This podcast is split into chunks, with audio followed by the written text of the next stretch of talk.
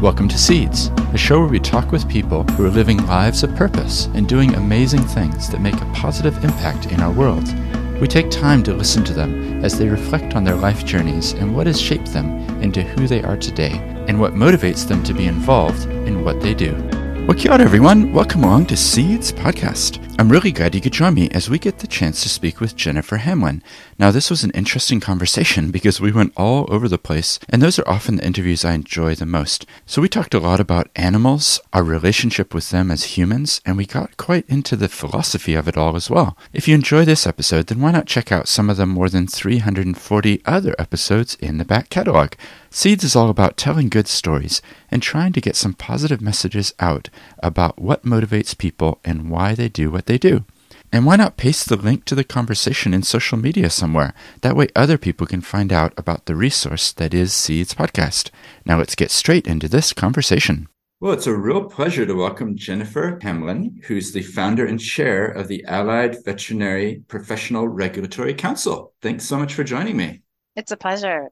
I'm really looking forward to our conversation because I'll be honest, I don't know much about the veterinary profession. so I would love to learn more. I would love to hear about what you're involved in. And I know you're involved in a lot on education side as well. Um, but I also love to find out about people's stories. And so in your case, I would love to go back in time and just find out what it is that's led you to do what you do today. So, can you outline for us, like we're going way back in time, when you were four or five years old, where were you living and what was life like? So, I grew up in a rural area of California, um, north of San Francisco, about three hours, in an area called Mendocino County. And um, we lived on a big piece of property I had acres and acres of land to wander around, and um, that was really a great interest of mine um, when I was a child. And I loved animals. I was I was just really obsessed with animals, and um, I started out having uh, a cat and hamster and rabbit and fish, and um, moved on to dogs. And um, so by the time I was about 10, um, I had uh, animals, chickens, horses, um, that's that type of thing. And I was a really avid reader, and um, and I ended up reading James Herriot, who is a Yorkshire uh, country vet. And I'm sure that anybody who's in the veterinary field listening to this will have a little giggle because James Herriot was responsible for a lot of people entering the veterinary profession. Um, he sort of romanticized this idea of this this country vet. It was just him traveling around in his car, uh, treating animals, and the stories he told of uh, his his patients and his clients um, were compelling and interesting and funny, and um, it was just inspiring. And uh, from that very early age of reading um, those, I I really started to identify with the compassion side of animals and the healthcare side of animals and the science of caring for animals, healthcare. My grandfather was a physician. Uh, my grandmother was a nurse, and um, I had a lot of influences around science and education. My my aunts and uncles are educated, and um, university was a big deal in my. And so I always had this this sort of intellectual influence in my life. So uh, it wasn't just being interested in animals. It was it was from a very early age that I started thinking about you know the whole story about interact with animals in my life. And I can I can recall a a, um, a piece of writing that I did when I was in in I think kindergarten or first grade or second grade um, you know, where you're learning how to write and you have these, you know, giant grids that you're writing on. And, and I remember writing that I wanted to have um, a store with animals, a shop with animals when I grow up. And uh, interestingly, that's what I ended up doing. Uh, so by the time I was uh, a young adult, I decided to volunteer in a vet clinic and I started working in a equine vet clinic and volunteering uh, because I was just obsessed. And I can remember when I first walked down that driveway, the very first day I was volunteering, and the smells of the iodine from the barn and the surgery and the autoclave, and then the smell of the horses, and the whole thing was just so compelling. I just fell in love with it. So it really wasn't a choice for me. It just was, it was determined, predetermined from a very early age that this is what I was going to do. Wow. So, and I can tell that it's something that, you know, because that's that's pretty young to know that that's what you want to do. Um, were there were there specific animals that you connected with at a young age? Like you mentioned horses, for example. Was there a, a creature or an animal that you had a special bond with? I only ask because in my case, I think I was seven or eight years old when we got a dog whose name was Sheba and she was the most beautiful black Labrador dog. And, you know, as a child, I connected in a way that is beyond words, I guess, you know, that there was a, a, a love and a friendship and a, this animal and I are having adventures together. Was there particular animals like that for you, or was it just every animal that you came into contact with? I love your story about how you connected with Sheba. And I think that's that's really a natural story that a lot of children have before they're taught about eating animals and um, using animals and um, and you know p- kind of putting animals in a position where they're more of a commodity. From from my perspective i just loved all animals. I was interested in any little thing i could i could interact with. I I remember having fish when I was very young, and I remember um, having a hamster then, and my mom made me promise that I would take care of my my um, cat when I promised her that I or when I begged her to have a cat, and and then I begged her to have a dog, and you know she made me promise that I would take care of the dog, and begged to have a rabbit, and um, she she made me promise to take care of the rabbit, and and the interesting thing was I was I was very interested in in not just live animals, but anytime we'd find an animal out on a trail that was uh, you know a skeleton or something, I wanted to examine the skeleton and learn all about it. My mom mm-hmm. loves to tell stories about how she just had to tear me away from from various things, and I used to catch little salamanders out in the creek and little turtles and lizards. We had these blue-bellied lizards that were very common in California and um, then I went on to birds. I had I had parakeets, and then moved on to parrots and and things like that. And I just any kind of animal I could get my hand. I, in fact, I remember in university I ended up getting some mice and breeding some mice. I thought that was interesting. so I just I, there was no limits to to my interest in animals. That's amazing. And do you think that was partly because of the environment you were growing up in, where there was such a diversity and variety of animals? Or would it have been the same if you'd grown up in an apartment in a high rise in New York City or something? I just don't remember a time when I wasn't just completely fascinated and um, interested in animals. I was just so interested in the way that they interacted and interacting with them. And um, you know so it wasn't that i just happened to be around them because when i was quite young before i was five we were living in an apartment. And so i didn't get exposure to you know farm animals and things like that. Um, so yeah and, and i think actually it, it is sometimes to find that sort of identity at that early age. And, and I think that's a key characteristic of why I ended up where I'm where I ended up in terms of my career and and the things that I'm doing in my life to make a difference in the world. Um, and I and I've actually started to investigate that in in I'm doing a doctorate at the moment, and I've started to investigate this this whole thing, which is professional identity. And part of that professional identity is is about self-awareness. And so I've had to go back and tell my story and and bring up these old connections about where did I get this idea? How did I develop this identity? What makes me me? And how am I, what were my values then? And what are my values now? And how am I living to my values now?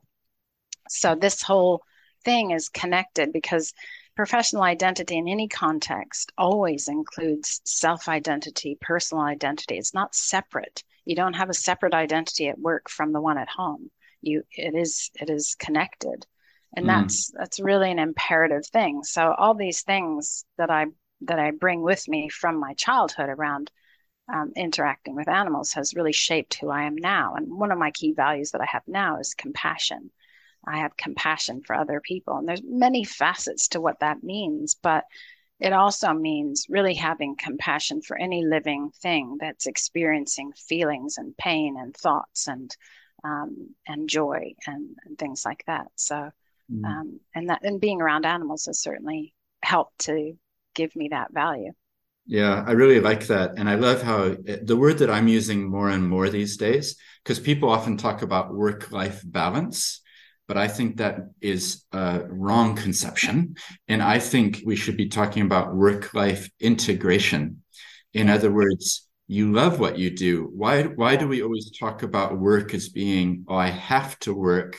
yeah. to supplement the life that I lead outside of my work. Mm-hmm. I'm really lucky. I work as a lawyer, um, but it's something I feel really passionate about, and I can help people in what they need. And so I don't feel like I have sort of a, I'm working and then that funds my weekend, which is yeah. my life, you know, yeah. Yeah. actually it, it should it, uh, will be filled with regret when we get to 95 years old if we make it that long and look back and think 40 50 hours of my week i spent doing something i didn't actually feel motivated about so i love to hear you the way you're describing it and that sort of concept of integrating your life so that it's actually on meaning and purpose mm. yeah i i I relate to that so strongly because I I really completely agree. I love what I do and you pretty much have to tear me away from the desk because I love it. And I think we're lucky though. Maybe some people don't have that, but I I love to feel like a difference in the world. I love to feel like I'm making a difference every day to every person that I talk with. Mm. And and I live for that. And if I don't have that, what is my life really? So my work is my life. And I'm not saying I I work too much, although sometimes that is the case, but it is who I am. It's not I just go to work 8 to 5. But I guess we need factory workers, don't we? You know. Mm. Yeah. Although if I, we degrow dream... our society, but that's another concept altogether, isn't it? Maybe we don't yeah. need as many factories. well, the, the current hot topic is artificial intelligence, right? And how yeah. at some point we won't need as many people to do this work and we can redivert maybe and do other things.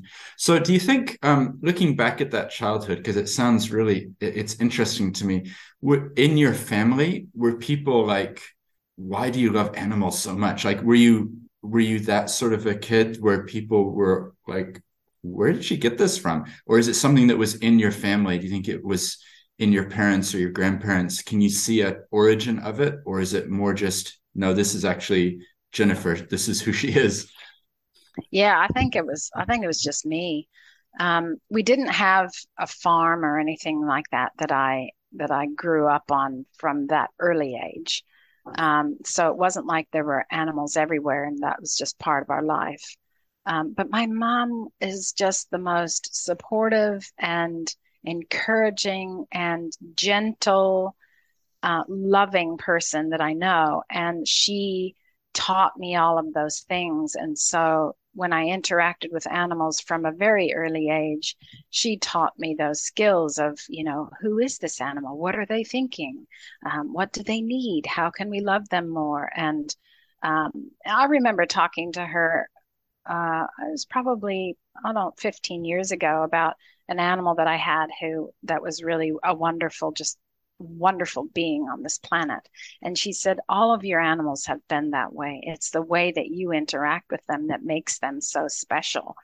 And um, and without a doubt, when I look back at the animals that I've had, they're just amazing individuals, and people remark on how how interactive and connected and sensitive and intuitive and and all these things. Um, and that's partly because of the way that I've brought them into my life and, and treated them. It's amazing the capacity of animals to really come into their own if you give them that autonomy, that agency to be themselves and, and to recognize that they they deserve to be themselves. You know, they're not here for us. We're here with them.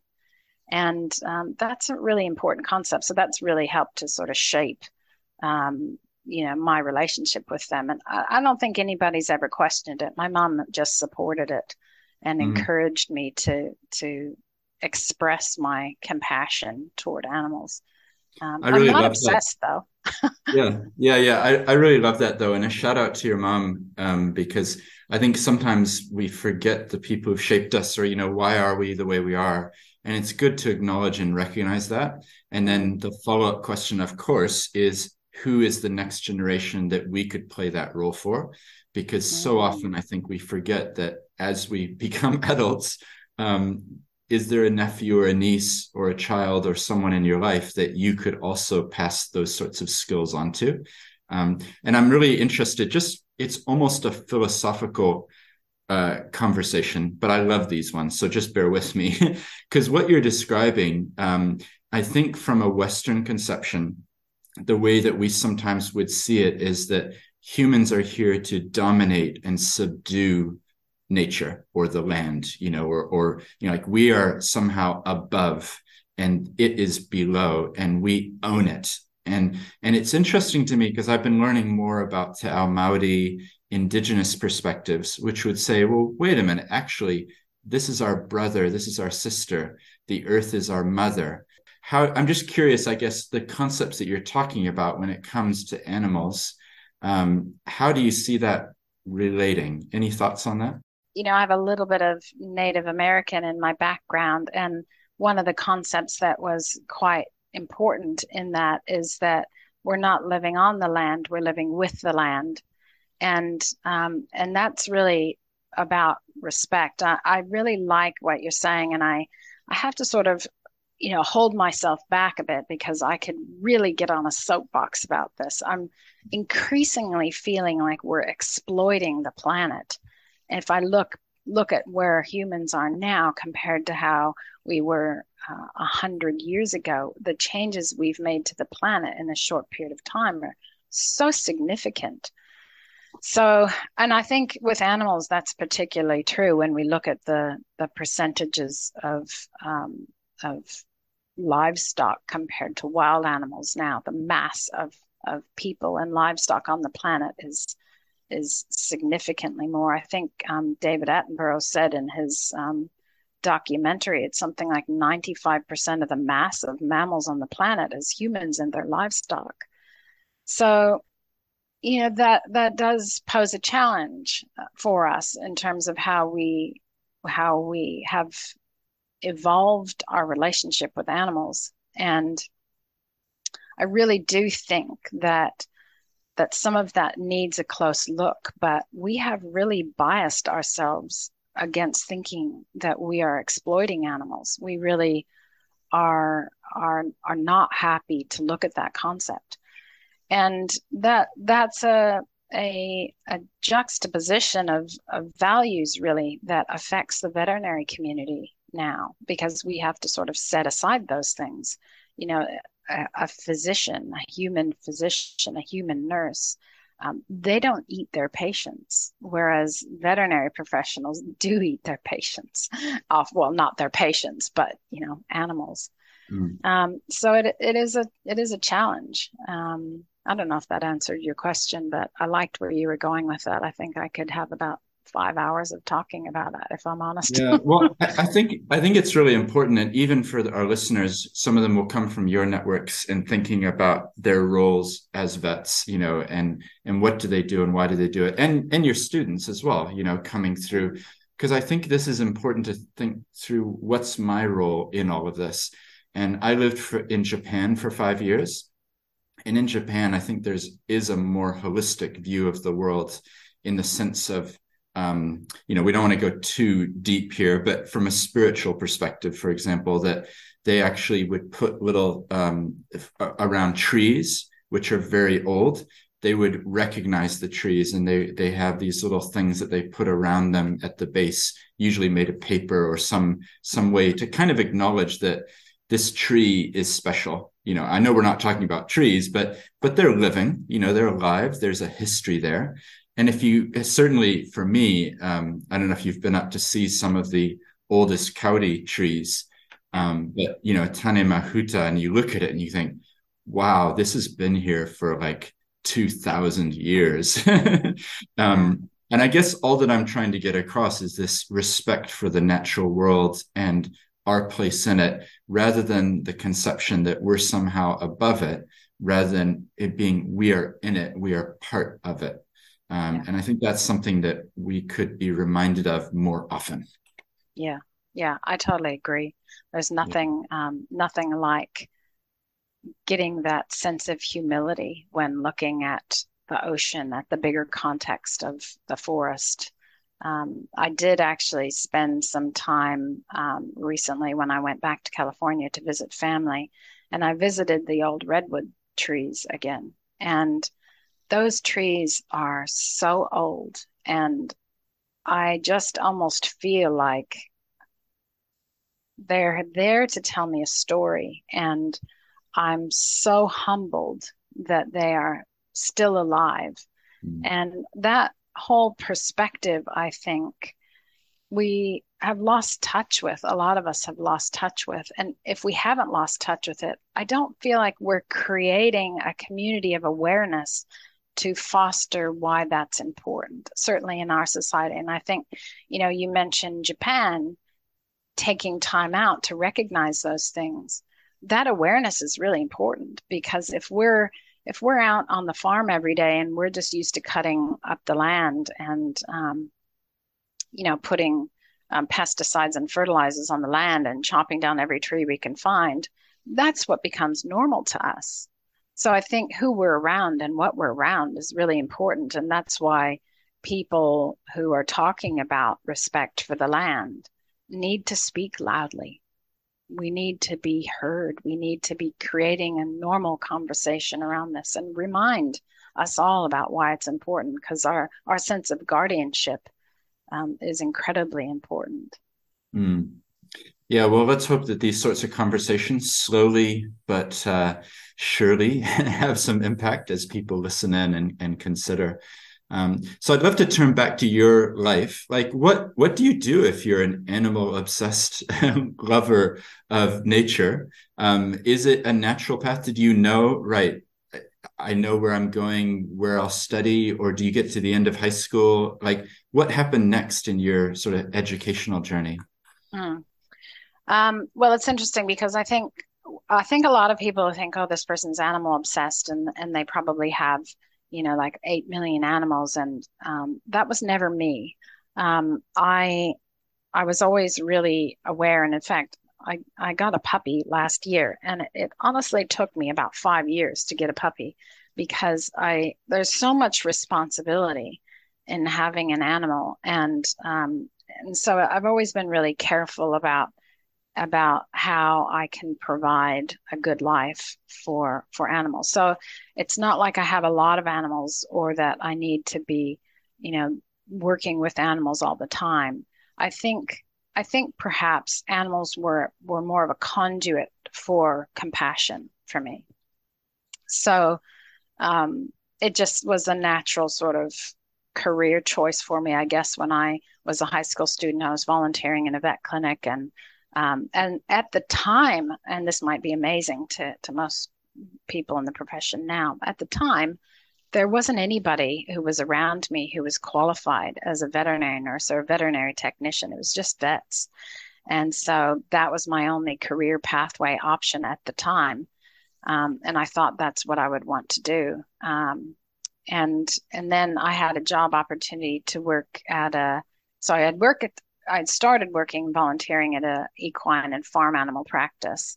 Um, and I, I worked there for about five years uh, and thinking I was just enjoying growing up and learning about it and loving my job.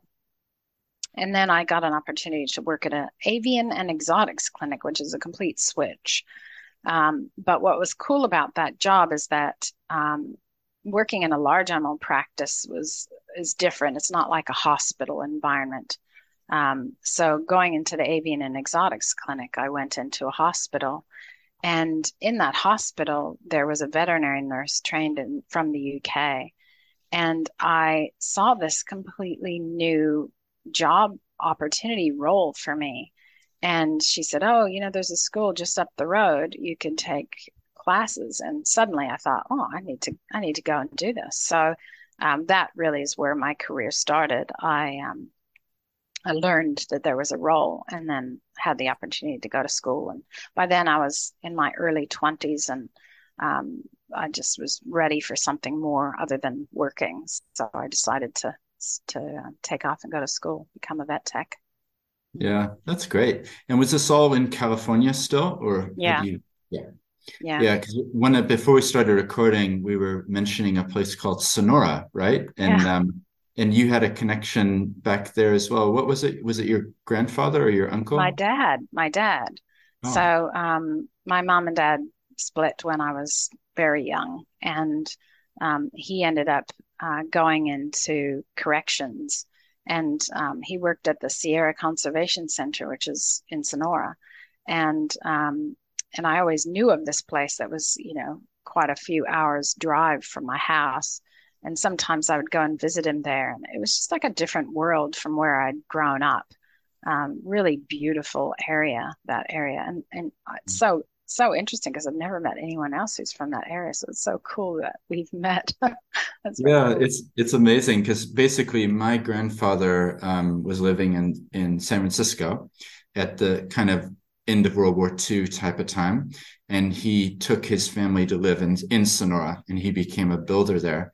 And I just wonder, you know, how life is like this if your dad was there and my dad was there and my grandfather was there like at some point I'm sure there was a little interaction or connection um, yeah. because my, for example, my grandfather used to help with building, and um, I think they did used to do lots of, uh, you know, construction of different things. So the point is, it, it, life is like this, isn't it? it? It interweaves with people and places, and so I'm really, yeah, it's kind of a fun little connection that we have there. That There's this relatively small place as we know but beautiful um, up there in the in the sierra nevada mountains mm, yeah. so so back to your story then um, yeah what what happened next and i'm curious to get us up to speed because we're obviously on the opposite side of the world now so how do you go from doing all this work in america and then end up over here and yeah tell us a little or maybe bring us up to speed with what you're doing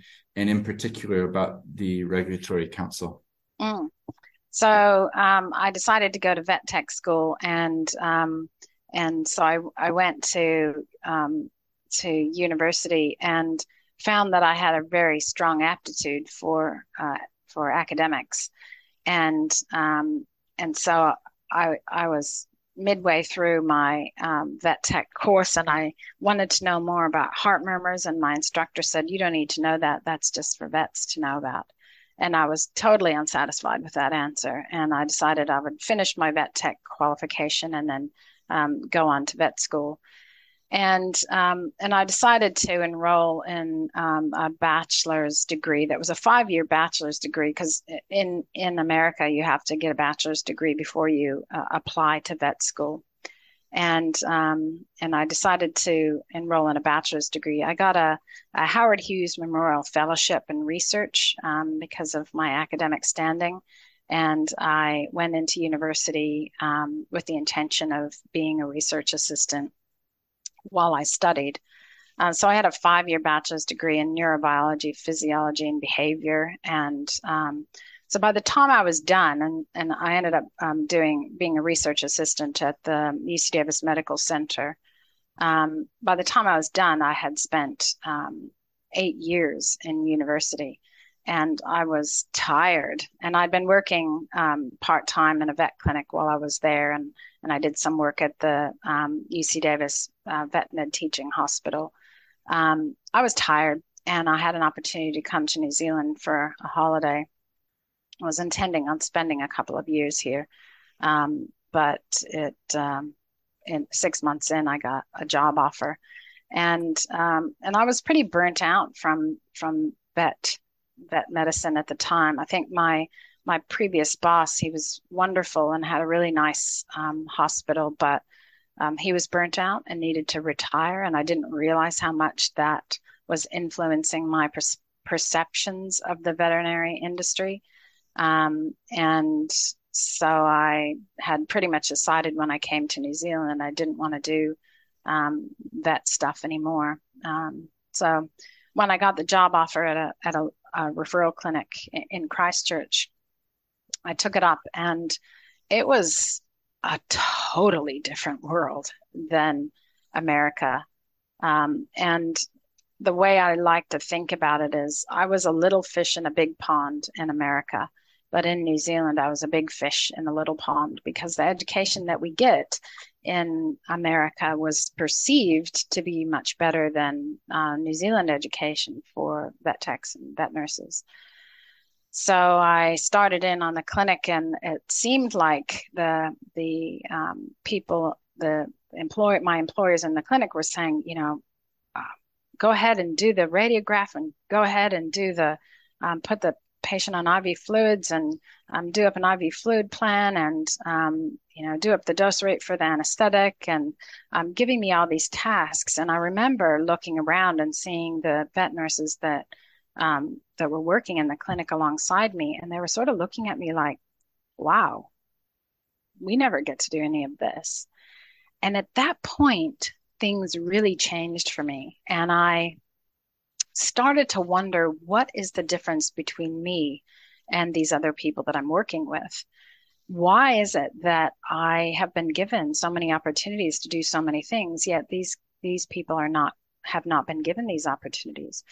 And so I started thinking about well, how have they been educated that's so different? What is their professional identity that's so different from mine? And um, and then I had an opportunity to start work at Otago Polytech, um, and that was back in 2005.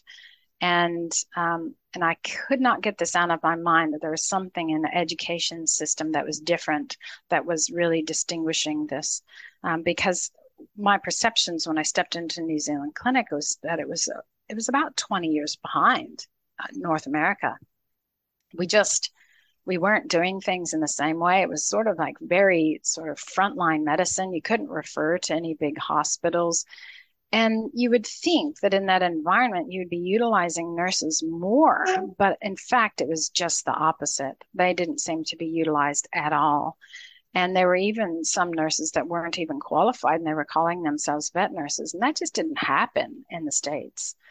So there was a, a really big question for me at that point. And um, and I, I looked around me in New Zealand and I just immediately started to think, how can I help? What can I do here? How can I make this better? Because there's a lot of unsatisfied vet nurses here and there's a lot of overworked vets and we were working really long hours and not making very much money veterinary nurses make make worse money than if you went to work at McDonald's. I mean, it's terrible. So this this became a real sort of mission for me in life. And um, when I when I started in education, I started to, to talk to other people who were educators around the world, and I started to find out that one of the key things that was setting me apart from from Kiwi nurses is that I had that professional identity, starting with those James Herriot books that I had read. And that that identity was giving me a sense of confidence. At the time, I thought that it might be education that had given me that confidence, that there was some underpinning science knowledge from my bachelor's degree or something that was really giving me that boost to help the vets to trust me. But I think it was just my my professional identity. I was confident. I was inspired, um, and they they saw it as some somebody that they could trust. So uh, I once I started doing a little bit more in education, I had an opportunity to. Um, a, a colleague nominated me to join the New Zealand Veterinary Nursing Association. And um, that's the representative organization for vet nurses in New Zealand. And um, that was a real turning point for me because um, very sh- a, a, short time before then, I had the pleasure of meeting a colleague uh, named Sally Bowden, who was a vet nurse from the UK, and she had been involved in um, drafting the first bachelor's degree for vet nurses in the UK, and also involved in the the representative organization, and also uh, aware of the the council uh, regulatory side of things over there. And she said to me, Why doesn't New Zealand have a regulatory uh, council for vet nurses? Because there's that's missing.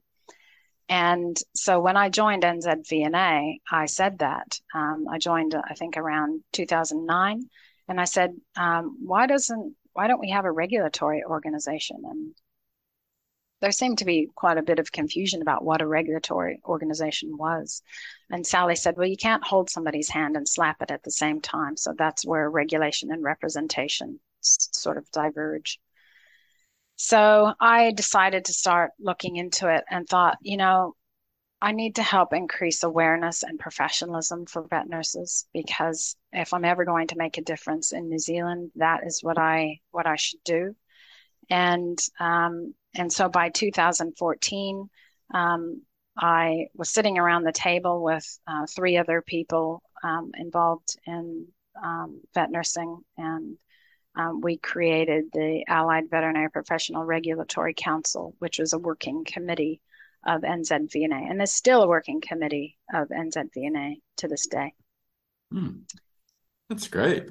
It's been quite a journey. mm you know, to come from America to end up in New Zealand and then to identify these things and then to set this up.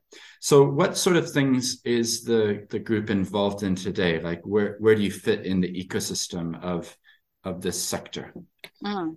So it's really interesting because uh, in 2014, um, the NZVNA had um, less than 50 people signed up um, to register their continuing professional development, which is a way that we um, demonstrate our clinical currency and fitness to practice. And when we announced that we were going to create this voluntary register, um, within three months, we had 250 people apply uh, to join the register.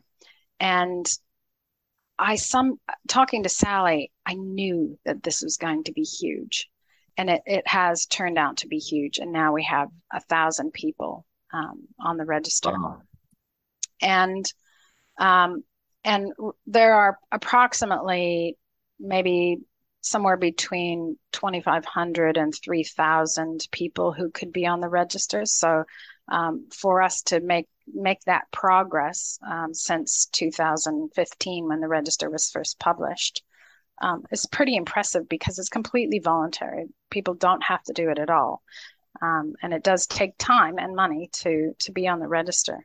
So, the interesting thing about this, in terms of where I am now, is that this gave me an incredibly valuable lesson about the power of anybody to make change in the world. And I've since realized that I'm a divergent thinker, I'm full of ideas. And I had the capacity to take something that was just an idea and create a whole organization around that.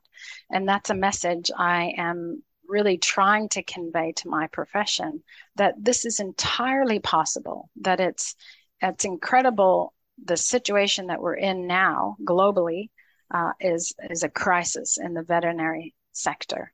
Um, with the veterinary nursing profession is currently in a crisis of dissatisfaction with our careers um, we aren't getting paid enough. Uh, we aren't being utilized enough. And there's a global shortage of veterinarians now and veterinary nurses around the world, which is an animal health, an animal welfare risk, and a public health risk. If you think about um, all the diseases that, that emerge each year, um, 70% of diseases are um, zoonotic or transmissible between animals and humans. Um, we cannot ignore the importance of animal health to humanity. So, you can say oh, we don't know what the veterinary profession does, but it's critical to our survival as a species that we uh, embrace this. And it's also critical in terms of wildlife. Um, it's inc- the the pet industry itself is worth billions of dollars, hundreds of billions of dollars. Um, so animals are a huge part of society um, and and our culture. So to be able to influence the veterinary nursing profession has become a bit of mission for me. Um, and it's not really exclusive to the veterinary nurses themselves. It's actually sort of um, branching out to the whole veterinary sector because it's influencing veterinary practice and veterinarians as well. Um, but my goal is to see that the veterinary nursing profession can evolve.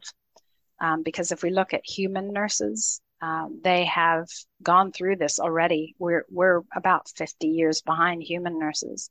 Um, they learned about nursing practice and developed formalized training programs and educational standards and professional standards. And um, then they developed graduate programs and postgraduate programs.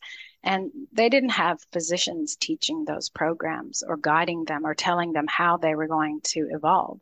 They did that themselves.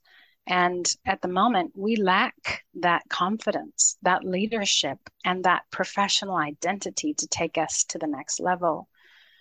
So, this has really inspired me, um, seeing how much change I've been able to influence. We are currently um, reviewing the Veterinarians Act, looking to write new legislation that formally regulates veterinary nurses and um, in 2023, the AVPRC is going to uh, branch out as an independent organization um, because we don't yet have the legislation, although we're hoping that within um, one to four years we might have that legislation. And at that point, we will um, hopefully amalgamate with the Veterinary Council, uh, uh, which is uh, mandated under um, government through the Veterinarians Act.